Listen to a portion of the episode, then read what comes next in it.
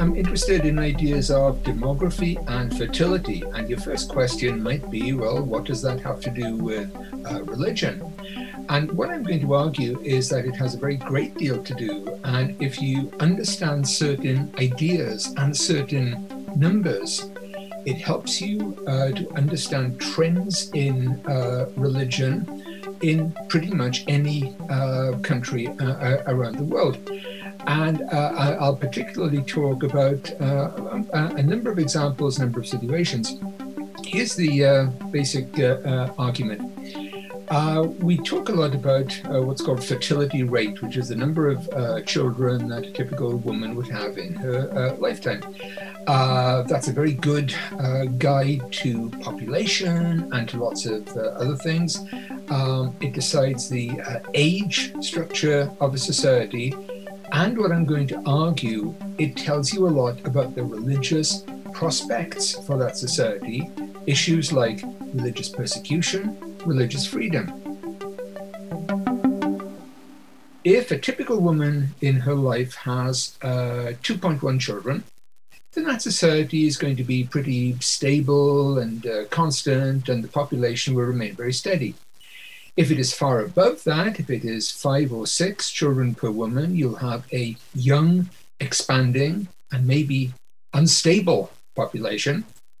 And if it's way below that, you'll have an aging society. So just, uh, and we, we, we call that number replacement. So is it sub replacement, whatever? Here's my argument. If a society is very low fertility, it is also low faith. It is much more secular. If a society is very high fertility, it is high faith in the terms of being religiously uh, active. People are very enthusiastic about religion for good or ill. So you often get uh, religious uh, conflict. One of the most important things that has happened in the world over the last 40 or 50 years has been a shift to low faith, low fertility societies, which is affecting different regions of the world in a different way. It begins in Europe. In the 1960s, scholars of Europe started noticing a really interesting phenomenon. The, the fertility rate was falling very steadily and sharply, most dramatically in Scandinavian countries like Denmark. 2.1 is replacement. These countries were producing 1.5, 1.4.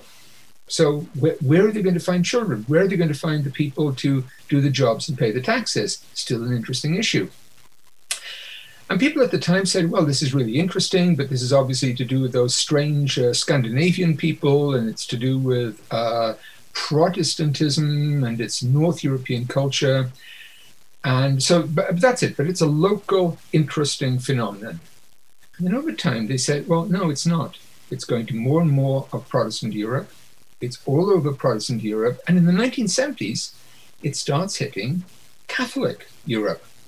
So some of the countries in the world with the lowest fertility rates now are countries like Italy and Spain, which are 1.2, very, very low fertility rates, very fast aging, and that affects the median age of a society. The, the median age of Europe, of the European Union these days, is uh, 42.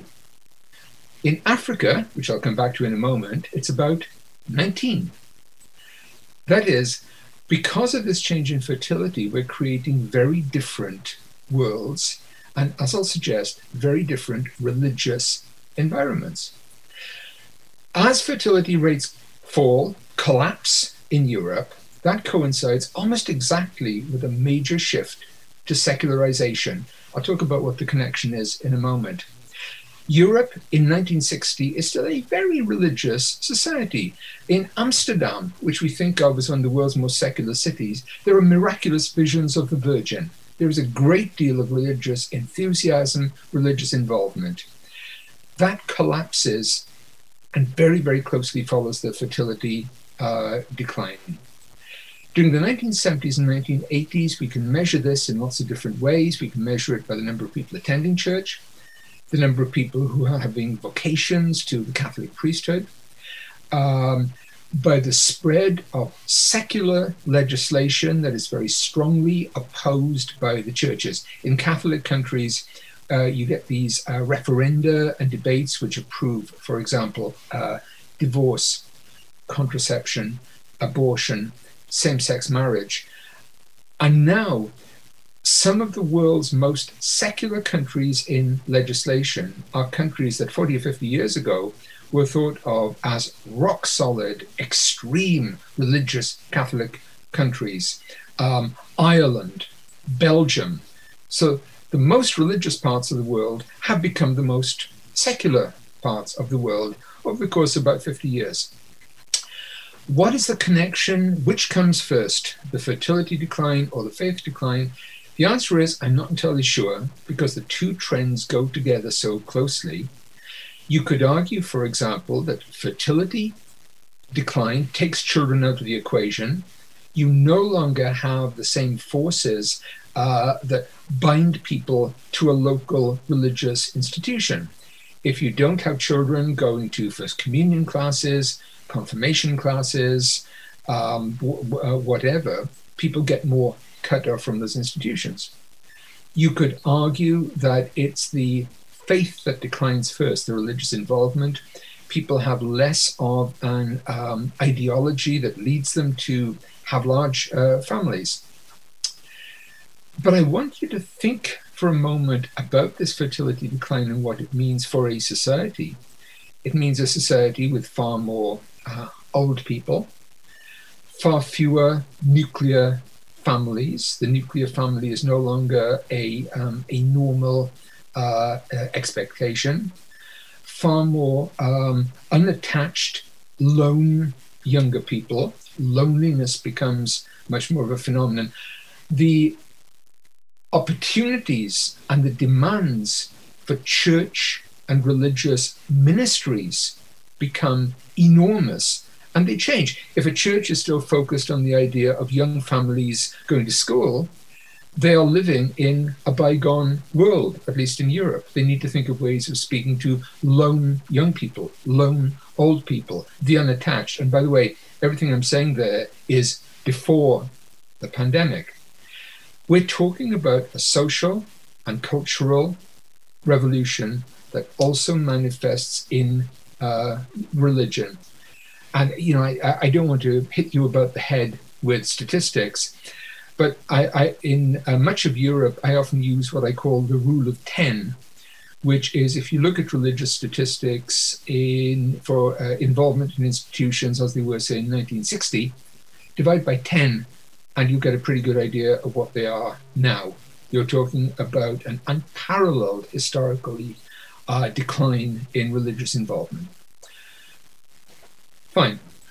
So that's Europe and people called it a European revolution. They talked about Europe being distinct. And then something very strange happened. And, and, as everyone knew, Europe was so distinct from the rest of the world. And the rest of the world had this great thing. Does anyone remember the population explosion that we talked about in the 1960s, when countries like uh, India and Mexico and Brazil had these enormously expanding populations? And Europe would soon be, and the phrase they used was, swamped by these uh, overseas populations. Well, a couple of things happened. First of all, in order to keep its society going, to do the jobs, to do, uh, pay the taxes, um, Europeans brought in a great many migrants from high fertility, high faith countries.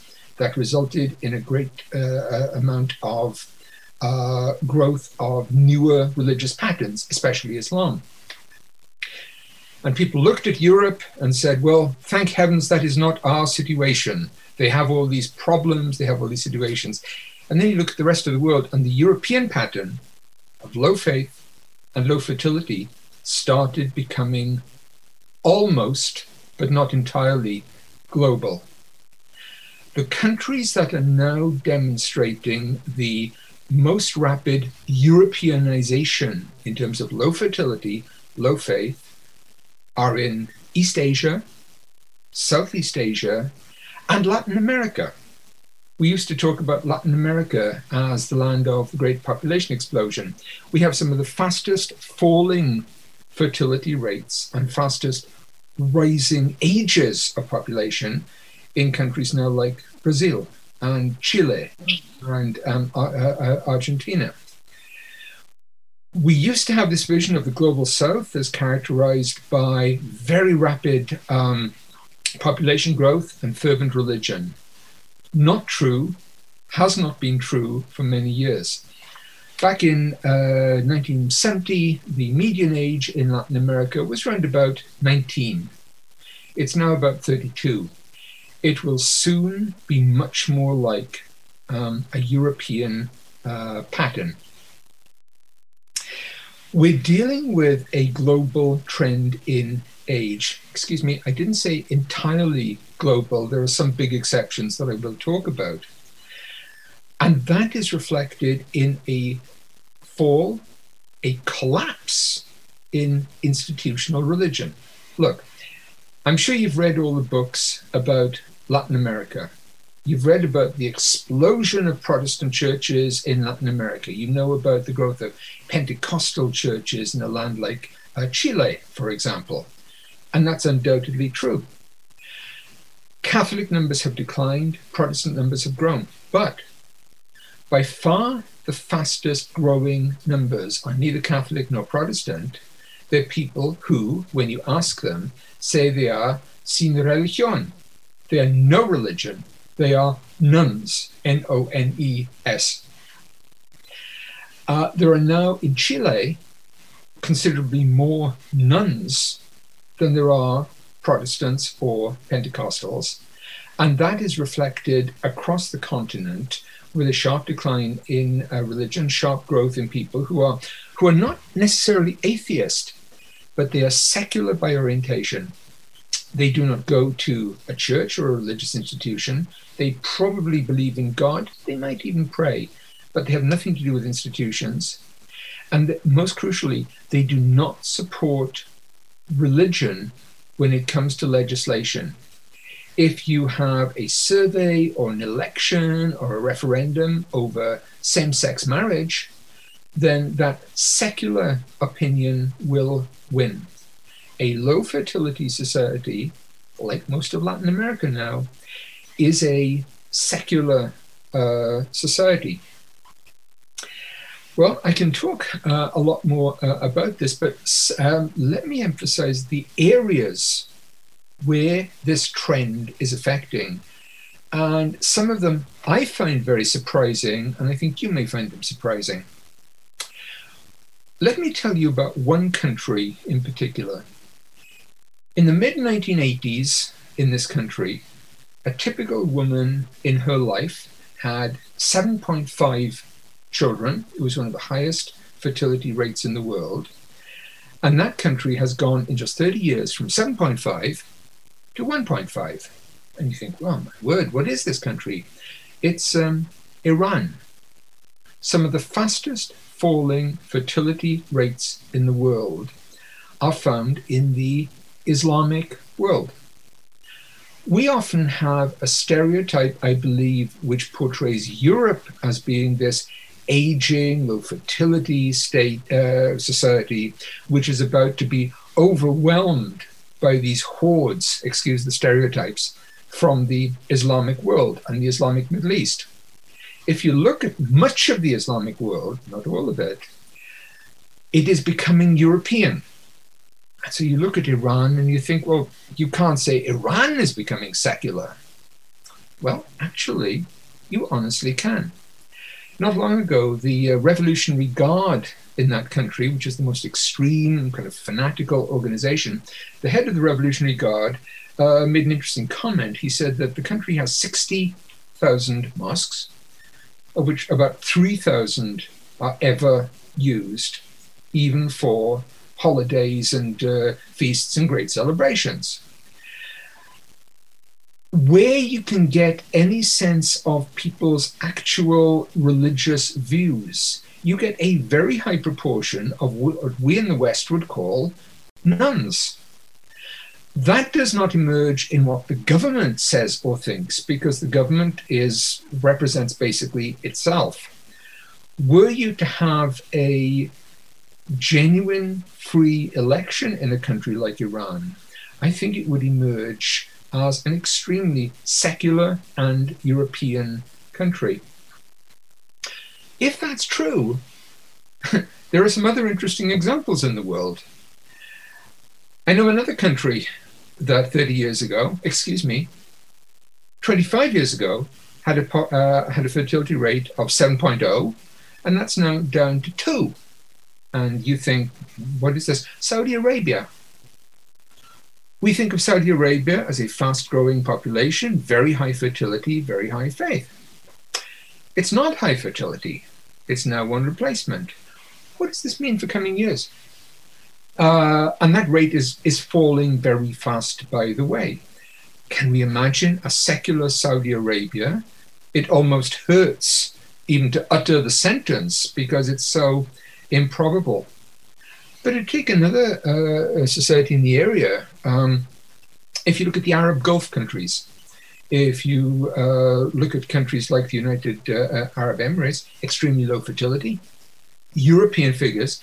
So, how do they do the jobs? How do they pay the taxes? Well, of course, they bring in immigrants, especially from the Indian uh, subcontinent. They bring in Muslims from Pakistan, and they bring in a great many Christians from South India and from the Philippines. As a result of that, the Arab Gulf now has a Christian population of around 10%. It's gone from virtually zero to 10% over the space of 50 or 60 years. So just as Europeans are worried about immigration bringing in Islam, the Arab Gulf has acquired a Christian population which is larger than the Muslim population in Europe. And driving this are issues of fertility and demography. Saudi Arabia has a very substantial Christian population which it will not acknowledge the existence of. Different estimates say 7%, 10%. The official figure is zero, but we need not care about that. We're seeing something very interesting around the world. And I say this very crudely. If you tell me the fertility rate of a country around the world, I will make a very good guess, a very good estimate as to how strong organized institutional religion is in that country, uh, how likely that country is to be tolerant on secular issues such as uh, same sex marriage. Am I going to be perfect on my estimates? No, certainly not. But I can give you a pretty, a pretty good estimate. And I can also look at countries which 30 years ago were at the heart of the population explosion debate that are now down to replacement rate and falling very fast and think, so where are they going to be in 10 years? The Philippines is now just above replacement. Mexico is just above replacement. I, I still meet people and uh, even scholars um, who have this vision, uh, uh and it, it's a very, you know, it's often a very sort of racially driven vision of Europe being overwhelmed by these uh, uh, huge populations from the third world. Those huge populations from the third world, and please hear that in quotes, aren't there anymore. And it, it's an interesting uh, thought. Uh, Europe has brought in a great many people from the uh, Middle East as migrants. Uh, many of them are Muslim.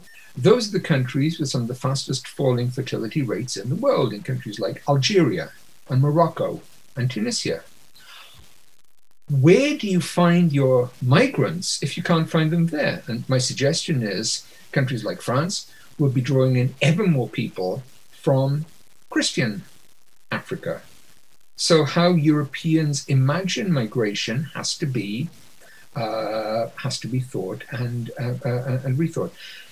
By the way, uh, I, have talked about the um, Islamic world. The uh, uh, the country that actually had the fastest falling rate in the Islamic world is, uh, is Tunisia.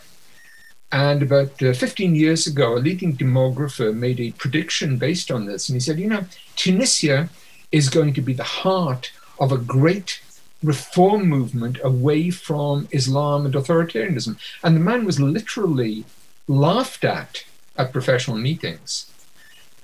Roll the film forward to 2011. What country was the heart of the Arab Spring? Tunisia. And this gets connected with so many other things. And by this point, you're sitting there and you're saying, why is Jenkins missing the obvious point? So much of what I'm talking about here is changes in the role of women. This is a women's revolution. It's about women being drawn into professions and higher education. Many of them are no longer prepared to have six or eight children. They simply uh, cannot, uh, cannot do so. And it might be the fertility rate, the uh, decline in faith are connected with uh, directly with this. They probably are. But what I'm saying is the fertility rate is one way of measuring this. It's not the cause of everything. Whatever you're interested in, in business, in finance, in economics, in marketing, in retailing, this uh, demographic shift is enormously important for understanding the world uh, uh, presently. I've talked about declining rates. There are some exceptions and they are crucial. To give a long story short, there is one great area in the world that has absolutely resisted this fertility decline so far, and that is Africa. And as a response, uh, uh as a result of that, most of Africa, the great majority of Africa, remains an extremely high fertility and high faith society. Many implications. It means, for one thing, that the relative African share of global population will rise very steadily as this uh, as this century goes on. Uh, probably in 1900, there were around um, 100 million uh, Africans. By 2050, there will be about 2.2 billion, probably 2.5 billion, and that number will grow steadily as the century uh, uh, goes on. In religious terms, it means that African Christians will represent an ever larger share of the global uh, Christian population and because of migration, they will be ever more important to the Christian communities in Europe and in uh, uh, and in the United States. Um, so, and by the way, uh, Christian uh, Muslims are also uh, growing very rapidly in Africa. African Islam will be a very major force in that way. So much of the world's religious story in the coming 40 or 50 years will be an African story. And demography is driving that. Uh, relative demography, uh, the stability or decline in other parts of the world, and the still continuing rise in, uh, in, uh, in, Africa. Again, many uh, political implications uh, to that, religious implications. A high fertility society, a very high fertility society, tends to be very young. It has what we call a youth bulge, that is, a great many people uh, between the ages of 15 to 24. The good news about that is young communities like that are very responsive to um, enthusiastic, passionate religion, deep involvement in uh, religious life, willing to respond to crusades and revivals. The bad news is a society with youth bulge tends to be unstable and often violent. And in the world today, the absolute highest oh, yeah. fertility rates are, are usually oh, found in the African uh, Sahel, in countries like uh, Mali and uh, Burkina Faso, and many of the countries that, as I think we all know, are really troubled by uh, a great deal of oh, violence and guerrilla warfare and failed states uh, uh, and so on. So, uh, the African story uh, is different. Some of the fertility rates are uh, astonishing by the standards of the rest of the world, and uh, th- that that is part, uh, fundamental part of looking at the story of the next few decades. And you may well ask, um, will African rates uh, decline? Yes, of course they will. But even if they decline in 20 or 30 years, that cohort of young people is still there and this will not prevent Africa being by far the most Christian continent by 2050, when for the first time there will be over a billion Christians on one continent, and that will be Africa. By the way, that does not include the African diaspora, does not include uh, people of African origin in Latin America or Europe or wherever.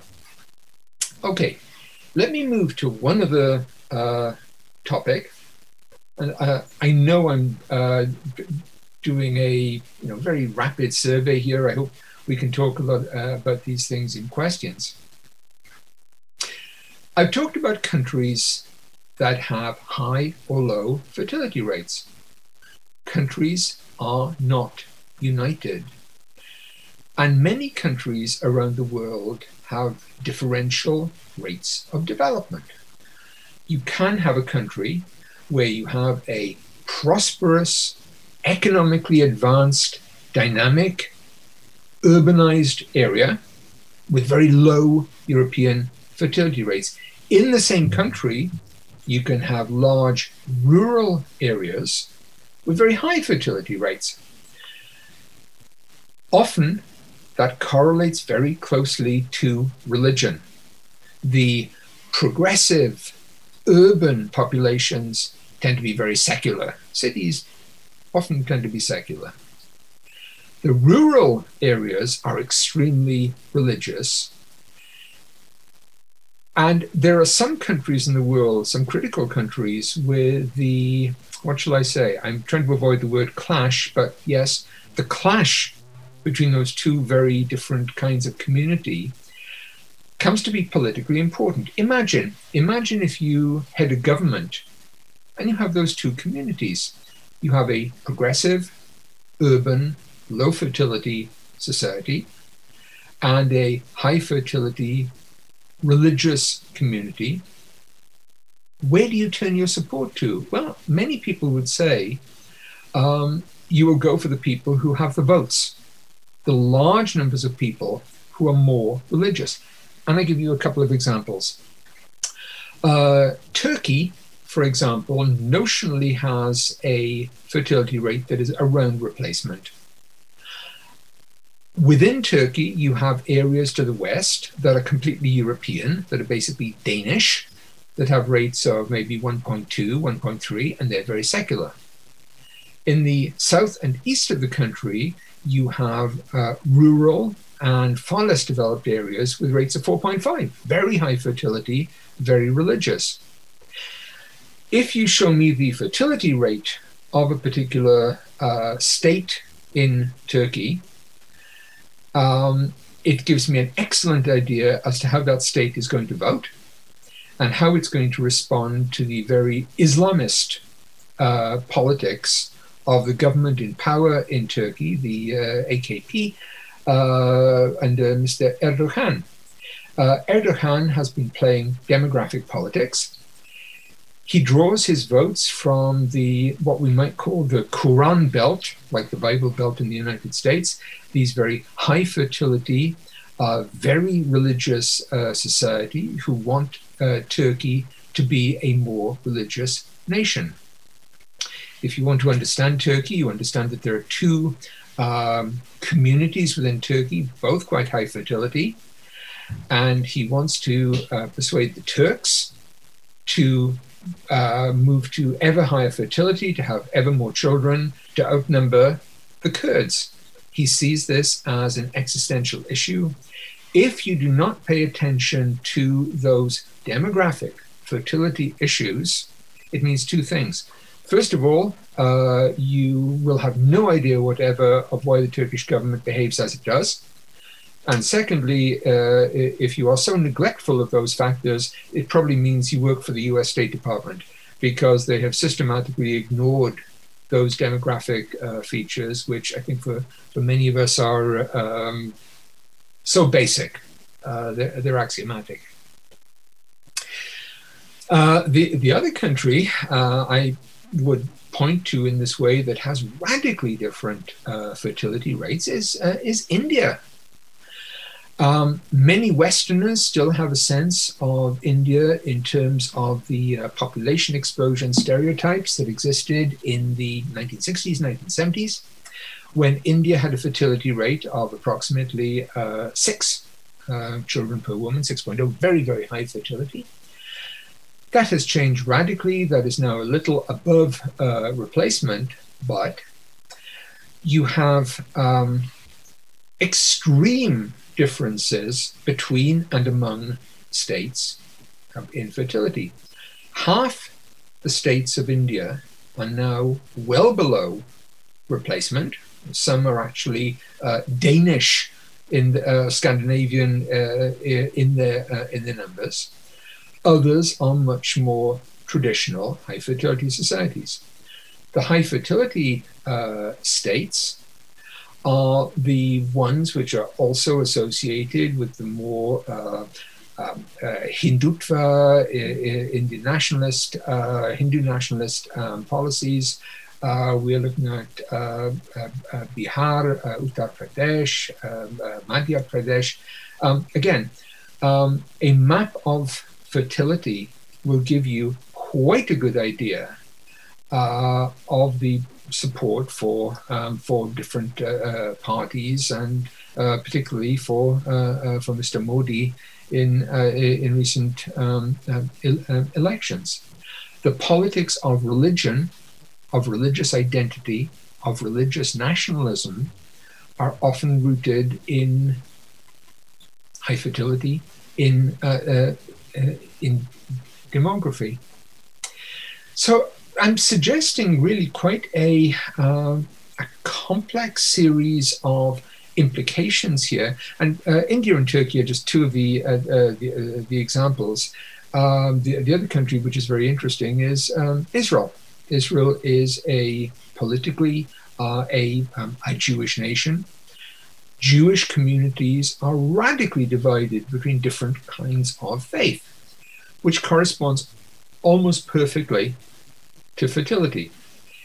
If you are a, uh, a, secular Jew and you might be associated with the Reformed tradition, you will probably have an extremely low Scandinavian style fertility rate. The Orthodox and the ultra Orthodox have some of the highest fertility rates in the world, 6.5, uh, for example. And the implications of this is that, uh, first of all, Prime Minister Netanyahu has survived uh, survived for a great many years, despite repeated scandals, by being able to rely on those conservative, high fertility uh, populations. It also means, in the long run, that uh, Israel is becoming much more religious in its politics, orthodox and ultra orthodox. That might be good, that might be bad, but my point is without the um, demographic dimension, it, it really uh, makes little sense. So to uh, to pull this together, assume for the sake of argument that what I'm saying is uh, correct. There, what are some of the implications for the kind of interests we may have, the kind of work that we we may do? Obviously, very different in different parts of the world for Europeans, for people in a country like uh, Great Britain, for example, one of the implications is we are dealing with a radically uh, different society, not just because it is, quote, secular, but because the kind of communities we are serving, we're trying to uh, organize outreach to, have very different needs from what uh, their parents or grandparents did, and churches have to um, have to adapt accordingly. Let me stress, I am not suggesting that these, quote, low faith societies, unquote, are necessarily atheist. What it means is they're separated from institutional and organized uh, religion. Often there is quite a high level of what you might call faith activity a great many Europeans who are very secular in the way they don't go to churches are passionately involved in pilgrimage. We live today in the golden age of European pilgrimage while the churches are abandoned. It suggests that there is material there for Christian churches uh, to build on, but they have to adapt their uh, policies accordingly. Um, for one thing, uh, Europe in increasingly is going to have by far, by far the oldest society known in human history, with a huge number of people in their 80s, 90s, and older. What are the needs? What are the opportunities for churches uh, in that world? It also means in other communities they are moving uh, moving towards this situation. The good news is they have more uh, notice that this situation is coming. How do they uh, adapt? If you are interested in the political issues, issues, critical issues of uh, religious freedom, religious uh, persecution, I would suggest to you that demography is a very important analytical tool and a predictive tool. Uh, tool. Uh, it helps you understand trends as they are developing. It helps you understand the reasons and the background for a government or a group um, have, uh, having particular uh, policies. How one responds to this, we, we can discuss. Uh, but I, I, would suggest that there this is a uh, uh, this is a major force driving religious conflict, where you have two or more religious communities which are socially, demographically so different, that does a lot to explain the uh, explain the clash. Now, what I'm absolutely not trying to do is to uh, offer a um, a one size fits all uh, explanation that this is uh, Jenkins's magic number. It clearly is not. What I'm saying is that I am observing a correlation that seems to work well and seems to offer uh, a good um, analysis. Um, high fertility uh, states tend to be Republican, low fertility uh, states tend to be uh, religious and uh, tend to be less religious and uh, democratic. Um, low fertility states have far larger proportions of nones. the proportion of nones in the United States has grown. So the US now has three main religious communities numerically evangelicals, Catholics, and nones. And the nones are moving very rapidly to become the largest. And again, if you map the growth of the nones, it correlates so nicely with a fall in the US fertility rate, which is now at or below that of Denmark. Now, perhaps the most interesting thing for me is how counterintuitive so much of what we're looking at here is in terms of people's stereotypes. There are still intelligent people who will look at a country like, as I say, India, and think in terms of, oh, yes, yes, third world uh, population profile. Not anymore. Not anymore. 50 years ago, yes. Uh, that shift is crucial to so much. So that, that's why I believe that uh, fertility is a very important marker for understanding faith. And the subtitle of my book was the, uh, the, uh, the, demographic revolution that is transforming all the world's religions. And I will come back to that. If you're interested in Buddhism, if you're interested in Islam, uh, any major religious tradition, you have to look at that uh, dimension. So, with your permission, I will um, wind up my presentation at that point and I will throw open for any uh, questions or debate or cries of nonsense. Thank you very much. The Religion Unplugged podcast is a production of religionunplugged.com and is part of the Media Project, a nonprofit dedicated to equipping journalists to cover religion. To read our award winning global religion news coverage or to find out more about Religion Unplugged or the Media Project, visit religionunplugged.com or follow us on Twitter at ReligionMag.